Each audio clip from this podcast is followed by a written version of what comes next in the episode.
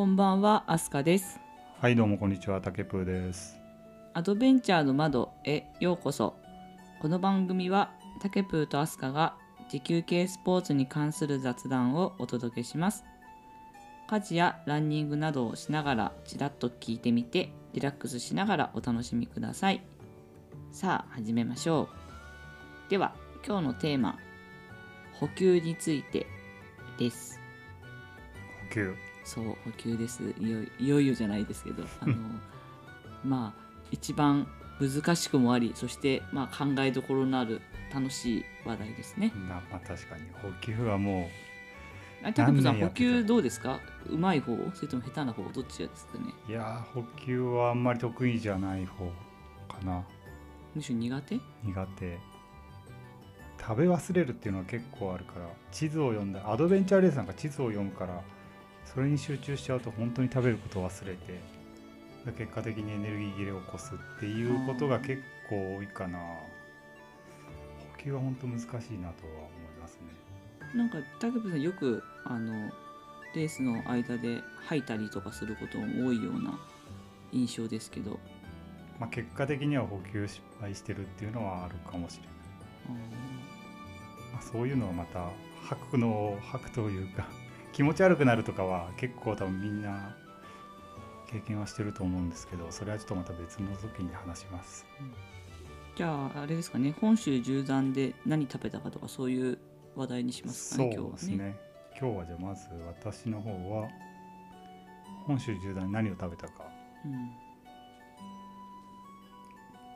本州縦断の時はあれ長丁場なんでまあ基本的にジェルとかそういったあの食べ物ですかね。あのトレランとかで使うような食べ物っていうのは基本的には持っていきません。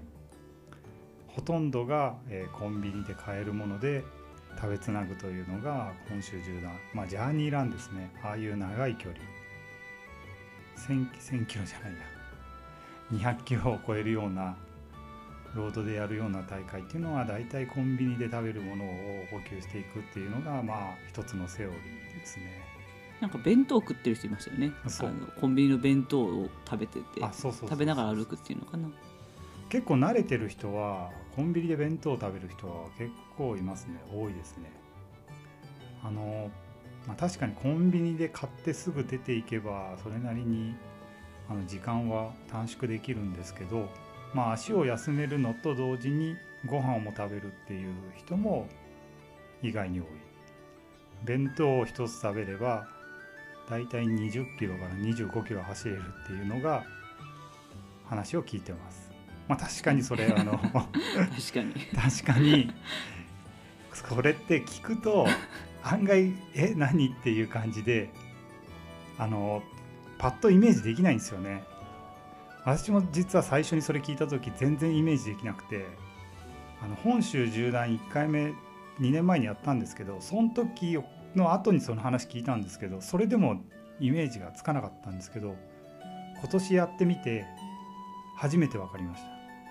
今年はちょっと途中で、まあ、弁当というかまず一番最初に本州縦断でよく食べたのはパスタなんですね。大盛りパスタのなんか、まあ、ミートソースだったりあのナポリタンみたいなやつとかああいうパスタを食べたんですけどああいうのもさすがにやっぱ食べる時ってコンビニで休みながら食べるっていうことをしてたんですけどでそれで大体走ると20キロぐらい走れる。うん。20キロぐらいするとそうそうするとねお腹が空いてくるんですね。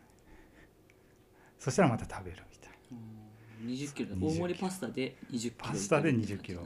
他の人はあの一緒にその時少し一緒に走った人は弁当食ってました。焼肉弁当とか。あいや本当に何でも食べてましたよ。あの自分はパスタがなんか炭水化物としていいなって思ってるたんでパスタを結構食べてたんですけどまあその人は本当にご飯とかをがっつり。ーうんまあそれはそれで人人それぞれのスタイルがあるんでまあそういうのもありなんだなとは思いました。でまあパスタと同じぐらい食べてたのがあのゼリー飲料のうん。ミニッツメイドの朝バナナってやつですね。あああるね。朝バナナ。大体コンビニに行けばあるんですけどあれがなんかマルクトデキストリンでのが入っててバナナ2本分のエネルギーって書いてあったんであれを1回食べるとうん。大体5キロ、走れる。5キロぐらいかなって。だでまあ5キロ。5キロって本州縦断とか歩くんで大体1時間なんですよね。だから1時間に1個かなっていうイメージで取ったりはしてましたね。であとは、うんえー、とエナジードリンク。うんなえモンスターとかモンスターとかあとレッドブルコストパフォーマンス的に言えばモンスターの方がカフェインの入ってる量が多いんであモンスター飲む時もあるんですけどモンスターの1缶の量が多くてうん。飲みきれない時があったりして、多いよね。うん。一回で飲むのは結構なそうそうそう。結構お腹にたまるんで。まあ、モンスターそれも結構な量飲んでましたね、うん。結構1日、うん、多くて5本飲んだ時もあったかな。大体多いね。3本、いえやでも本当にそんな感じですね。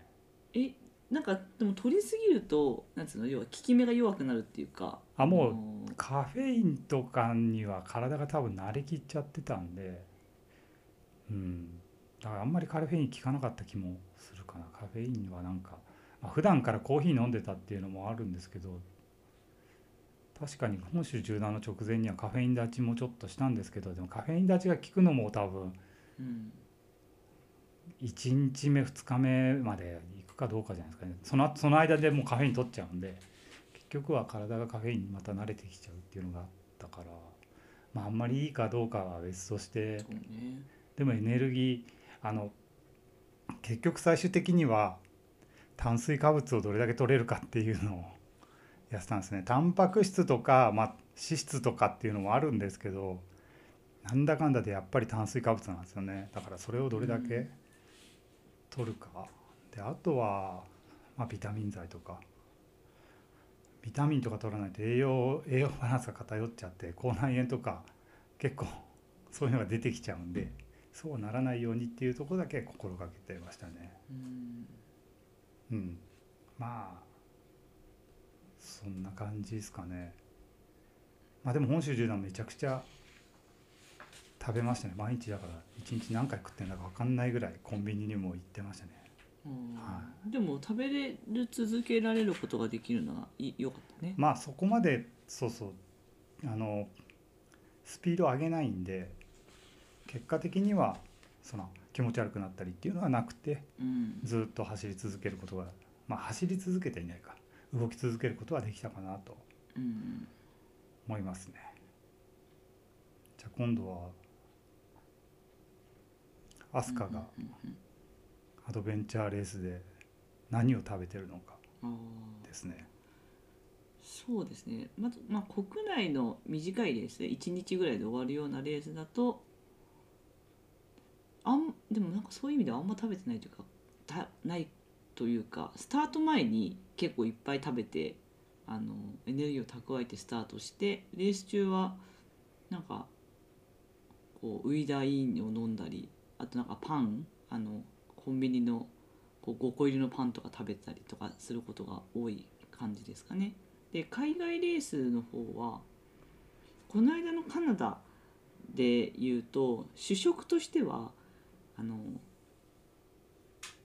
あれですねえっ、とおせんべいというかなんか亀田製菓さんから出して出てるこう柿の種とかハッピーターンとかあのつまみ種つまみ種も2種類あるんですけど和風のやつとちょっと洋風っぽいやつとあってそういうのをもう主食のように食べてましたね。柿の種いや何要はお米？お米系のお菓子っていうのかな？ちょっと塩気があるようなやつがいいね。そう甘いっていうよりは塩気があってうん。まあちょっと咀嚼するぐらいがいいのかもしれない、それが結構それをずっと行動中はバリバリおせんべい食べたりしてましたかねでもそのトレッキングはそれでいいんですけど自転車のマウンテンバイク乗ったりパドリングしてる時とかはそのおせんべいを食べてるなんでしょう要は両両手が塞がっている状態なんでうんそういうものではなくて違うものを食べてましたね。マウンテンバイクでいうと例えばあのパワーバーのえっ、となんだっけ名前がちょっとすみません。あれちょっと忘れちゃった。あのグミが出てるんですよね。パワージェルのグミ、あのコーラ味とオレンジ味中に中にあのちょっとパワージェルみたいなのが入ってあるそうですそうです。エネルギエーグネルギーミみたいな。グミみたいな。あれが結構1個210キロカロリーぐらいあるのかな。それを自転車中は開けてそうですね。それ食べたりし結構それ食べてましたね。他にもあのドリンクの中に粉飴を粉飴なんでマルトマルトデキストリン違う違うあマルトデキストリンかマルトデキストリンだねのあの入った粉飴を結構な分量溶かしてそれでエネルギーをこう飲み物から摂取するっていうような感じでやってましたかね。でパドリングに関しては、まあ、パドリング自転車と同じような感じでそういうのも食べつつまあ両あとやっぱでもせんべいもちょっと食べたりしましたかね。そんなとこかな。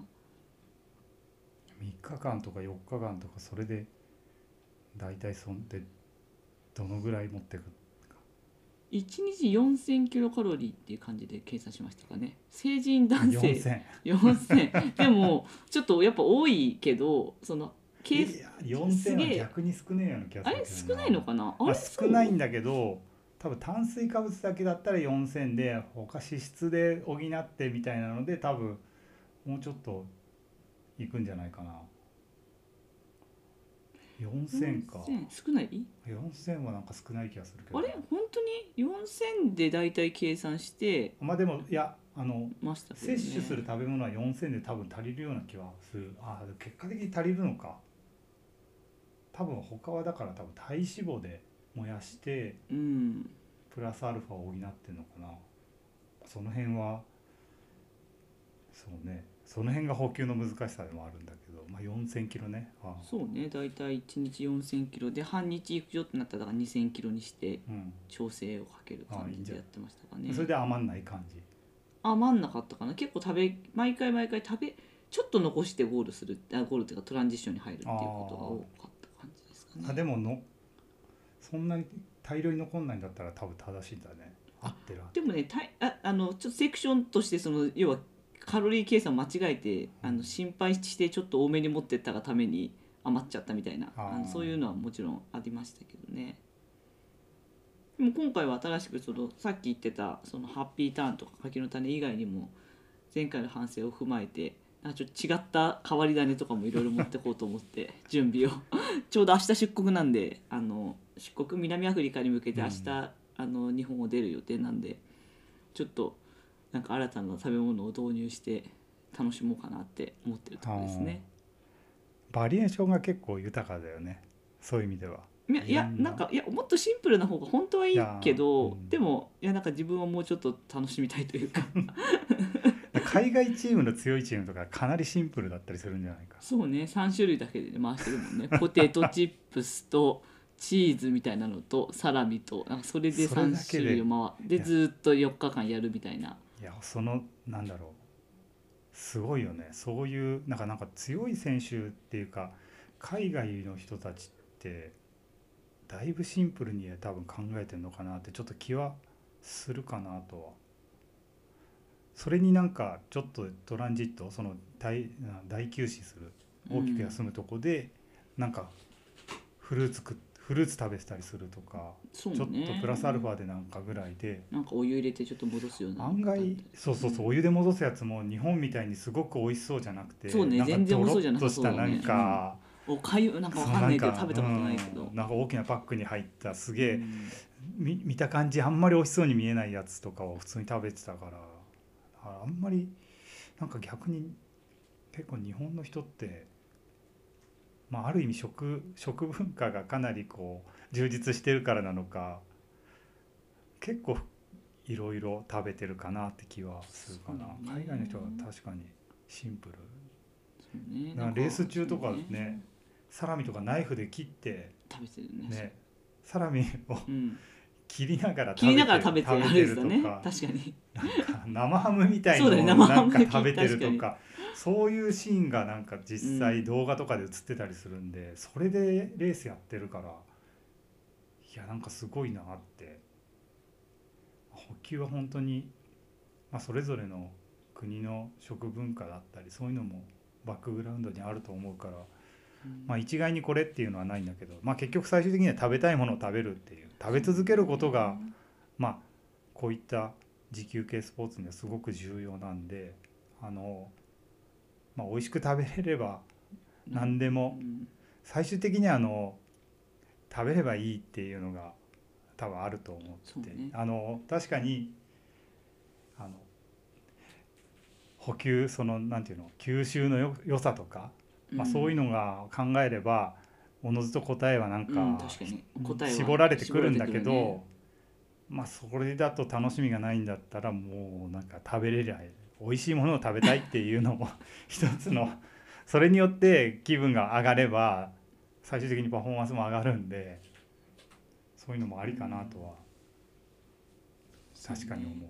まあでも確かに日本のおかお菓子というか、まあ、ごはご飯そういう持ってくのもなんか全部美味しいからスーパーに行っていやどれ持ってこうかなってやっぱ考えちゃうんですよね。それが時間の無駄というか結構そのまあ結局最終的に絞って持っていくからいいんですけどなんか最初の段階でなんかこれも美味しそうだしこれも美味しそうだしどれ持ってこうかなみたいなあ選択肢が豊富なのはやっぱ日本の良さでもありうん。なかなか選択しきれないというかうん。なんかそういう難しさはなんかちょっとあるなって思いましたね。今まあ確かに、うん。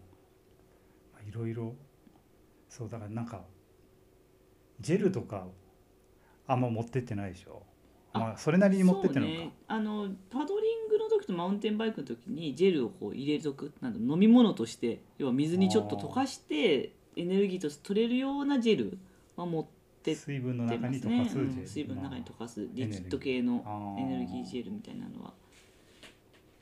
確かにパドリングの時ってまあパドリングってあのシーカヤックだったりバックラフトだったりっていう、まあ、要は川とか海の上をボートとかで漕ぐやつなんであんまり80キロもうん確かに手を離せないからそうね。食べるっていう行為はあんまりできないっていうのがあるっちゃあるよね。なんか複雑な袋に入った食べ物とか食べれないから、うん。やっぱあ食べづらいか、ね食べづらいとね。食べれないわけじゃないんだけど食べる時はやっぱりパドリング止めて食べなきゃいけなくなっちゃうから。まあ水分と一緒で水を補給しつつエネルギー補給するとか、うん。まあ、そういう感じで、まあ、自転車もそうか。そんな感じで多分やっていくっていうのが、まあ、いかに行動しながら食べ続けるか、うん今回パドリング80キロあるんでちょっとすごい難しいですよね。エネルギーを水水と一緒にそういうリキッドみたいなの溶かしてあの飲もうと思ってはいるけどそれだけだとやっぱちょっと足りないからやっぱ漕いでる時間が長くなるからうん。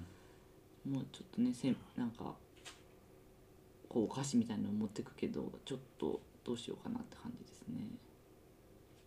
今回の南アフリカはパドリングセクションが80キロ。80しかもキロ。1回で。分割されてないからこれ今回。普通はあの今回多分あれ最長9日間か。うん最長9日間でうん。パドリング1回っていうのはなかなかなくて本当はだいたい2回とか3回は多いかな。2回ぐらいは、うんそれでおのおのが70キロ70キロとかうんうんうん結構な距離。だいたい100 150キロとか200キロ近く漕ぐ時も多分あると思うんだけどそれが今回は80キロだけっていうのが、まあ、ちょっと短い。普通に考えたら80キロってめちゃくちゃ長いんだけど、1回で80キロはちょっと長い、うん。まあでも80キロ漕ぐと時速6で漕げたとしても13時間ぐらいかかる。そうね13時間ぐらいなイメージで計算してる、今は。ああ。海だからねシットンカヤックってちょっと進みの悪いやつ。うん。そうそうずんぐりむっくりなこう、うん。なんかちょっとでっかめの。スピードはそこまで出ないけど安定性は高いっていう。そうね、カヤックうん、を漕ぐんだよね。そうね。その中で水に溶かして。そう水に溶かして。とにかく水に溶かして飲む系がいいですね。やっぱりあの両手使うスポーツやってる時はね、まあでもそう。今でもだからそういうまあ今アドベンチャーレースはそういうのを摂取してて自分は本州縦断でコンビニで買えるようなものをまあ今まで摂取してくるんだけどまあ何年やってきてもこれっていう決まった食べ物ってほとんどないっていうのが補給、その時その時の思考とかなんだろうその自分の好きなものとかそういうのがあるんで食べるものって変わってくるような気もするしそこら辺は。確かにね。でも最近まあ自分なんかはそのウルトラマラソンばっかりやっててあのアドベンチャーレースにそんなに出なくなったですね。そのいわゆる、まあ、これから飛鳥が行くような複数何日間も続くようなアドベンチャーレースってもうここ最近は何年もやってなくて4年4年ぐらいやってないのかな。だから一日の行動でどのぐらいザックの中に入れて持っていけばいいかっていうのが実はあんまり最近分かんなくなっちゃってて、まあ、昔のつけた記録とかを見て多分補給食をどのぐらい持つかっていうのは決めるんだけど昔はトレランとか10年ぐらい前はトレランとかもよくやってたんですけどその時はジェルとかも結構取ったりはしてたんですね。でもジェルは個人的にはかなり苦手な部類でジェル取るとあんまり調子が上がるかっていうとうんっていう感じで、まあ、ジェルだけじゃなくいろんなものを補給してたって感じかなって。でもその中でも思い出深くて多分これ失敗したなっていうのはまだこの競技長い距離を始めて多分2000 2004年とか5年とかかな。もう多分20年ぐらい前だと思うんだけどその頃ってまだジェルってパワージェルがあったんだけどそれも味が2つぐらいしかなくてなんかストロベリーバナナかな。なんかそんなのとグリーンアップルかなんかだったかな。うん。かなんかあじゃあコーラかコーラとなんかグリーンアップルかな。その2つか。あったんだけどその時に初めて梅味が出たんだ。うん。梅味のジェルが出た時はもうかなり衝撃でこれは絶対うまいって、まあ、食べてもうまいって。あこれは絶対うまいからいけるいけると思って。でその時ハセツネまあつい最近終わっ先週開催されたハセツネね。ハセツネにその頃結構よく出ててうん。で出たんだけどこれは梅味のジェル持ってきゃもう間違いなく乾燥できるだろうと思ってこれは全部ジェルでいけば OK だと思って、ジェルをに何個持ったんだろう？多分20個ぐらい持った20 25個とか持ってうん。行ったんだけどスタートして多分45時間でジェル多分、あうん、7個か8個食べたところで気持ち悪くなる。もうこのジェルは食えないと。だけど持ってるものはジェルしかないっていう。やばいね。それどうした？の乾燥した？え？リタイアしたかな。お今まででも派切ね8回出て3回リタイアしたからーえね多いね結構。リタイア。リタイア全部のリタイアが大縄かな。うん。えなんで？原因は。気持ち悪くあー全部そうなんだ。毎回毎回気持ち悪くなって。いやでもうん今思えばやっぱり気持ち悪くなっても前に進む気概がないとダメっていうのは分かるけど。あいやなんかほいろんな人に聞くと大縄大縄が一番そのリタイアしやすいんだよね、ーそうなんだ。はあ。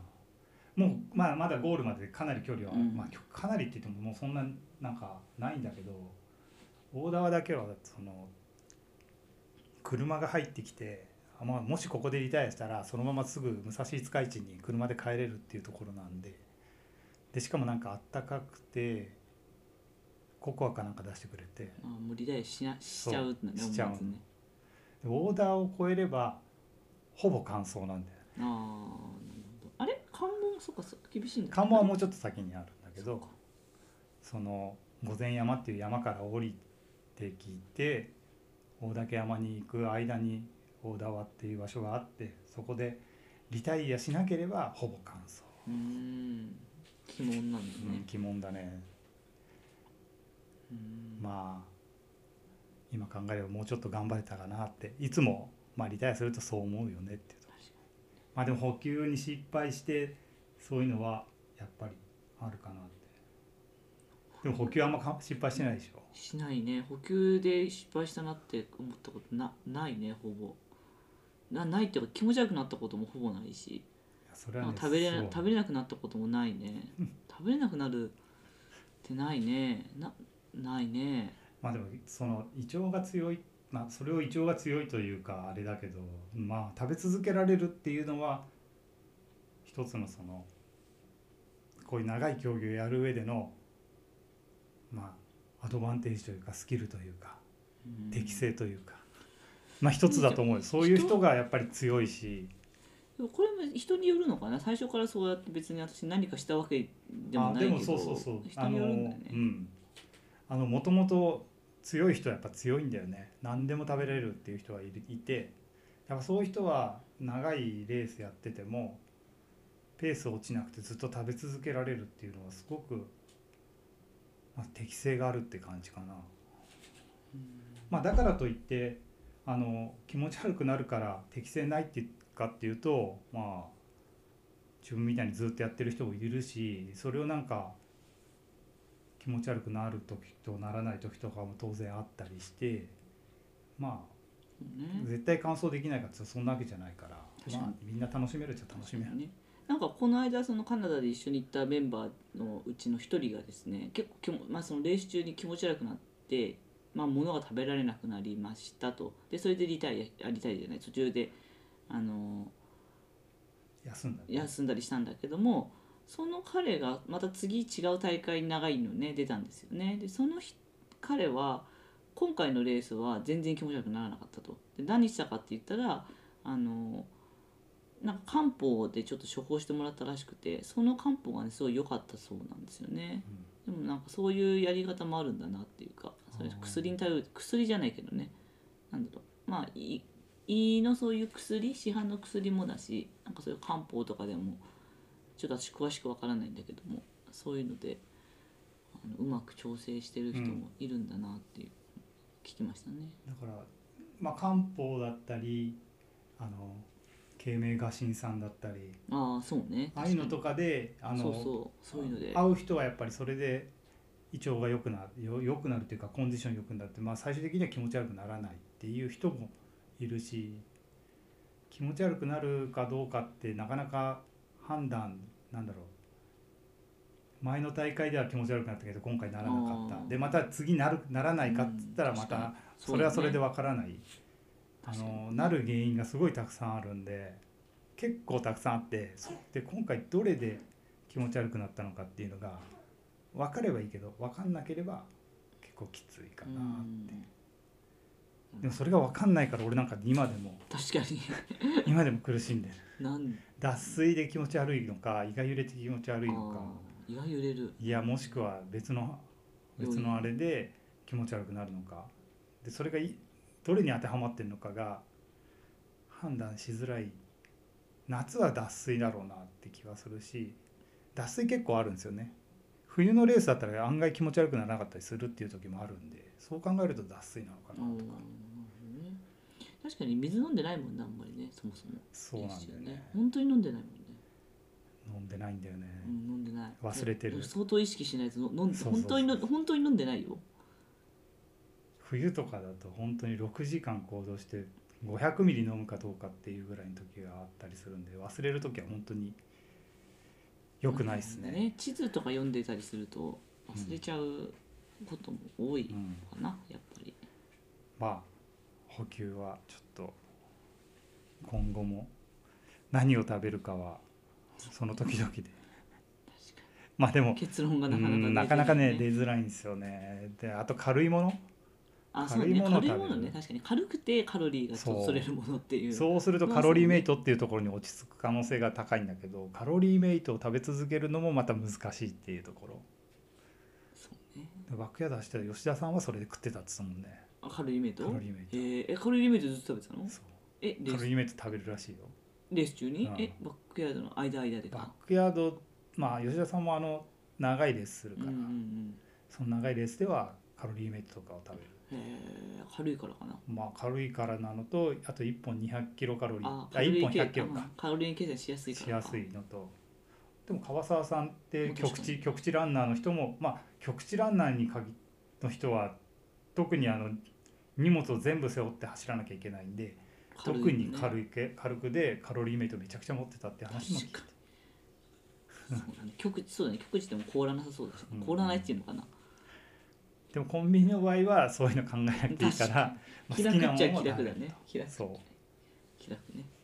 まあちょっと今後もどんなものを食べていけばいいかいろいろ考えていきたいなと思ってます。あ、結構せせんべい系いいと思うけどあまあ塩気のあるもんは米いいと思う。ね、うん。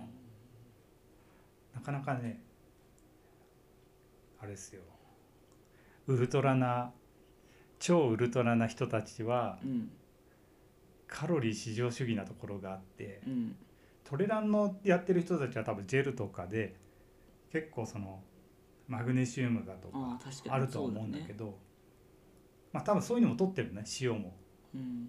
塩も取ってるんだけど食べてるものが本当にあのカロリーを取るっていうロリーカロリーが。菓子パンとかね。あ菓子パン食い続けること俺ちょっと今できないかな。であも1回2年前にあの本州縦断した時に後半もうほんと最後の方で会った別のランナーの方にあの言われたのが「あの竹風さんこれいいですよ」って言ってうん「あのこれはうん補給食としていいっすいいですよ」ってうん。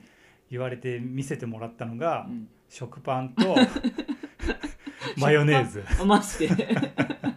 すごいね。食パンとマヨネーズ。そう。これはいいって。あマヨネーズもあのでかいチューブじゃなくて100円で売ってるあのけちっちゃいやつね。携帯用の。あれを食パンに塗って食べるとカロリー取れてすごいいいですって。でなんか腰にポケットがいくつかついてたんだけどそこにはあの野菜ジュースのパック。あのあのパックが3本ぐらい刺さっててこれはいいですマジか。パンとマパンヨネーズ。とマヨネーズはうすげえな。ーんどうだろうって思ったけどまあ食べれなくはないなと思って。そうだね。たただまあ安い安いしカあそうそうそう安くてカロリー取れるから。でもそういう結構そういう人が多い。あのなんだろう。やっぱ昔からそういうので食べてきてるんだなっていうのでジェルとかそういうのは基本的には取らなくてなんかそれこそ本当エネルギーゼリーすら取ら多分取ってなくて本当におにぎりとあかーおにぎりとかね。食パンとかパンとかで食べながら走ってきてるっていううん。ま方が先輩ランナーが結構いるっていうのはなかなか面白かったな。と面白いね。これいいですよっつって食パンとマヨネーズ出され食パンとマヨネーズ。たらなんか結構笑そうそうウケるねうんあそこそれか確かにそれかじいやそれはやったことなかっ確かにたですやったことい。やそうですね。やったことなかったですね。思いそうですね、うん。でね昔は練乳とかほらなんかあやってたりしましたよね。よくね練乳持ってみんな走ってましたよね。なんかチューブ式だしさそうそうそう。食べやすいっていうか。練乳とあと練り梅。あそう練り梅。そうそう。練り梅と練乳持っとたな。なんか。あれ10年ぐらい前じゃないかな。だと思う。最初の時はそういうまだジェルとかそんななくてけ結構練乳持ってる人たくさん周りまあ確かにね練乳はねまあなんだかんだで取れそうな気がするんだけど最後甘ったるくてダメってあでも飲み物もスポーツドリンクとか飲む飲んでてまあ今でもスポーツドリンクは全然飲むんだけどなんか以前派切で出て思ったのは本当にスポーツドリンクを飲み続けた結果気持,、まあ、気持ち悪いというか甘ったるさにちょっとついていけなくて最後一周回って結局最後は水だなっていうので落ち着いたことはあったかな。ーね。でも最近ねあの栄養士の人と話した時うに、ん。やっぱりスポーツドリンクの方がいいですよとは言っててね。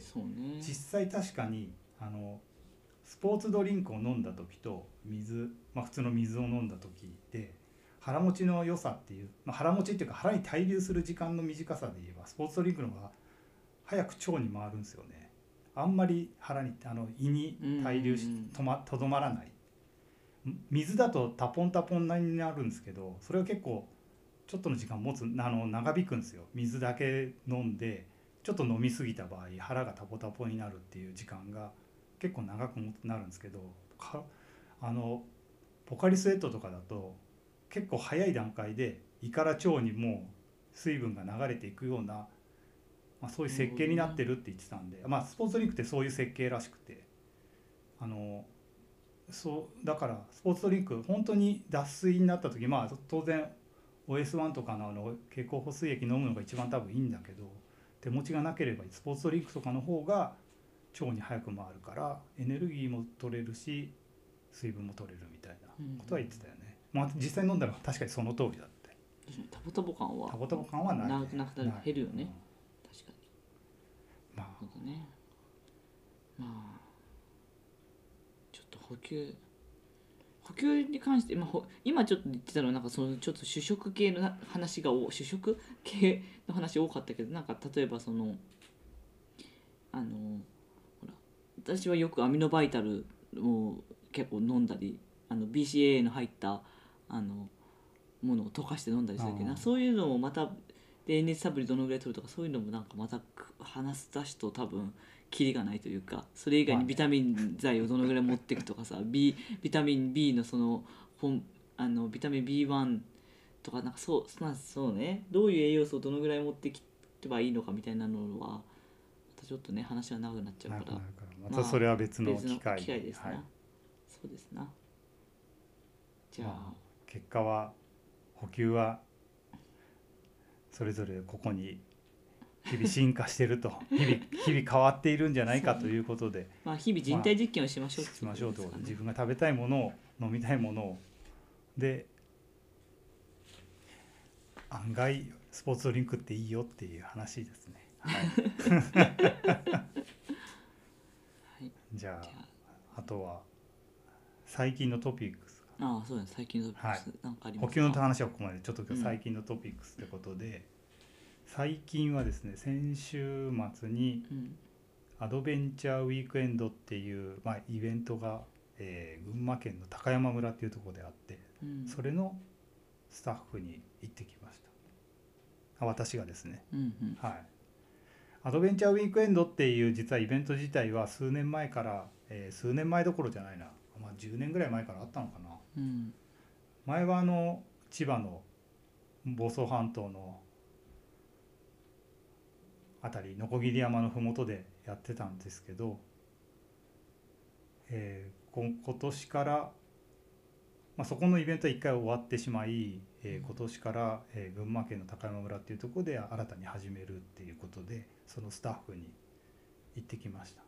で1日目は地図読みとか、まあ、そういった講習会ですね初心者向けのあのアドベンチャーウィークエンドって初心者向けアドベンチャーレースっていうものに接してみたいなっていう人向けのイベントなんでアドベンチャーレースやったことがない人が基本的には対象になっているようなイベントになってます。でまあ1日目は、講習。地図読みだったりマウンテンバイク。あと、えーパックラフトなのかな。パックラフトとかパドリングですね。水物とだったりロープ。ロープアクティビティって言ってもロープを、崖崖というか斜面を降りるとかそういうのをやってたんですね。で2日目が、えー模擬レースというか、まあ、ミニレースですね、まあ、ミニって言っても結構お金になるようなレースなんですけど、まあ、そういうレースに出て、まあ、アドベンチャーレースっていうものを知ってもらおうというイベントでした、まあ、今回さんあのまだ紹介1回目なんで参加者もそこまでいなくてあとまあ高山村の方とかがそういう出てくれてまあかなか面白いアットホームなイベントになったのかなと。来年もまた、えーややる予定みたいですので、うん。ぜひあのアドベンチャーレースっていうものを。あのアドベンチャーレースってまあ飛鳥が行くようなレースは本当に世界の最高峰のレースなんですね。あの世界でやられてるレースって本当過酷っていう感じがあるんですけどあの初心者向けの本当にまあ10キロ走れれば出れるぐらいの、まあ、5キロでも出れるみたいな5キロ走れれば出れるみたいなランニングのランニングできる体力あれば基本的にはいけるようなレースが結構多いんでまあちょっと興味あれば自転車とかですねああいうのをレンタルできるんで水物に関して言えばほとんどレンタルなんで、まあ、ちょっとそういうイベントもあるんであもしよければと来年うんぜひ出てくださいと。えなんかトークショーで田中さん話してたみたいですけどあそうだよどんなこと言ってました？1日目の夜にはトークショーがあって、えーアドベンチャーレース、まあ、今回アスカと一緒にえー、行く田中さんのトークショーあり、えー、そのまあ言ってたのは、うん。アドベンチャーレースはうん。チームワークと 人間性と、そうだね。なるほど。いやまさにそうなんですよ。チームワークなんですよ。4人チームだから4人のチームワークがちゃんと遺憾なく発揮できなければ、まあ、ゴーゴールもままならないと。でそれに加えて人間性が大切と、まあ、何日間も一緒にいるからね昼夜問わず24時間ずっと一緒に4人行動しなきゃいけないんでそれが5日とか1週間とか丸1週間ずっと一緒に4人で行動する。でしかも体力の限界まで眠気がめちゃくちゃ襲ってる中で4人一緒に行動するはもうもはやかなりね発狂したくなるような時もあるだろうし みんなに対してイラッとする時もあるだろうとその中でまあねどれだけの自分自身さらけ出すことになると思うけどそれがやっぱ人間性の問われるところなんじゃないかなと。人間性。人間性ですよまあ面白いですね。そういうのも見えてアドベンチャーレースはチームスポーツとして面白いですね。なかなかマラソンとやっぱ違った感じがあってすごく面白いです。まあマラソンは個人種目なんでまあ駅伝とかリレーまあリレー形式の駅伝とか出るとまたちょっとまた面白いまた違った面白さもあるんですけどアドベンチャーレースは4人一緒なんでそういった中でのレース。うんねうんねだから面白いね。だから面白い。だから面白いんですけどやっぱり合う合わないはあると思います。あの個人種目が得意としてる人だったりチームスポーツ得意としてる人ってやっぱりやっぱ適性というか合う合わないはあると思うんであの万人にアドベンチャーレースが合うかっつったらそれはないと思いますし一人が好きな人はトライアスロンの方が多分合うと思います。うん。そっちの方が多分本当にあの自分自身のもう言い訳できないぐらいの自分自身の体力と精神力で順位が決まるんで。あとスキルかな。個人種目好きな人は、うん、個人種目が好きっていう人はトライアスロンの方が楽しいのかもしれないしまあチームでやりたいっていう場合はアドベンチャーレースも一つの手段として楽しめるかなと。そんなところですね。でそれの初心者向けイベントがアドベンチャーウィークエンド。来年も同じ時期なんじゃないかなと思います。10月の前半ぐらいうんかなと、はい、思います。そうれが最近のトピックです。でありがとうございます。じゃあ最後に飛鳥はあの、まあ、これ収録してんのがえー10月11日の夜なんですけどえー10月12日に南アフリカの方へ出国してまあアドベンチャーレースに行きますと、そうですねじゃあ800キロはい、はい頑張ってください。はい、ありがとうございます。そうですね。なんかあの、たの、あ、あのーまうんまあ、何より一番気をつけたいのはあれですね。スタート地点にしっかり立つっていうことですね。あの行くまでの間にもね、何があるか。現地に行ったって何があるかわからないわけだからちゃんとスタート地点にまず元気に立つということがが大事ですね。でその後はあとはレースはもう、ね、今までやってきたその練習とあと人間なん田中さん言ってたようにあの人間性がね問われているということであのその人間性見られてるからね 田中さんには。なのであのなんでしょうまあでもいいレースがねできるようにいいレースというのはあのなんかまあレース終わった時にあのまあそれぞれのメンバーがねいあのあなんでしょうあのあいいいいレースだったなってそれぞれがなんかこう思える瞬間がねちょっとでも多くなるようなあの競技ができたらいいなって思いますね。じゃああの、まあ、南アフリカの大地を大地をね。存分に、存分に。存分に味わって楽しんできてください。そうですね。また帰ってきたら何かそのお土産話的なのはねたくさんできると思うんで、たくさん動物に出会えるといいね。そうだね。ライオンとか？ライオンとか。カバとか。ライオンがとか。まあなんかそういうまあなかなか日本では経験できないことを経験してきてください。はいありがとうございます じゃあそんな感じでまあそうですね。うんなんではい。なんで来週はもしかしたら私が一人で喋ってる回になるかもしれません。それはそれで来週は来週でどうするかはちょっと考えます。はいということで、はい。あの収録時間も45分を超えてしまいました。当初これ20分そうね20分であの1回20分っていうのを考えてたんですけどまあもう話したいだけ話すっていうことに なってきて毎回徐々に時間がそうですねちょっっとずついやちょっとずつ短くしていかいく方向でいかないとね これは。最長1時間かな。そうね。ということで。はい。はい、はい。じゃあ今日は以上です。ありがとうございました。ありがとうございました。それではバイイバイ